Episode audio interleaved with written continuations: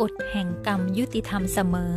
หรือไม่ว่าเมื่อไหร่ที่เราคิดไม่ดีกับตัวเราเอง เมื่อไหร่ที่เราพูดไม่ดีกับตัวเราเอง พูดไม่ดีถึงชีวิตของเรา เมื่อไหร่ที่เราทำไม่ดีกับตัวเอง ไม่ดูแลใส่ใจสิ่งที่เรารับเข้ามาในชีวิตทั้งทางร่างกายทั้งทางจิตใจข้อมูลข่าวสารต่างๆ ที่เรารับเข้ามา เราไม่ได้เลือกสรรและจัดแจงสิ่งที่มีประโยชน์ให้เข้ามาในชีวิตของเรา เป็นการที่เราทำไม่ดีกับตัวเราเอง กฎแห่งกรรมยุติธรรมเสมอ เมื่อเราทำไม่ดีกับตัวเราเอง ผลลัพธ์ที่ได้รับนั้นย่อมเป็นชีวิตที่ไม่เป็นไปดังที่เราต้องการ เจอเรื่องของความทุกข์ยากเดือดร้อนความไม่สบายกายไม่สบายใจต่างๆ กฎธรรมชาติกฎแห่งกรรมยุติธรรมเสมอเราทำอะไรกับตัวเราเอง เราคิดเราพูดเราทำสิ่งต่างๆ นั้นกับตัวเราเอง เราย่อมได้รับผลกรรมเหล่านั้นกับชีวิตของตัวเราเอง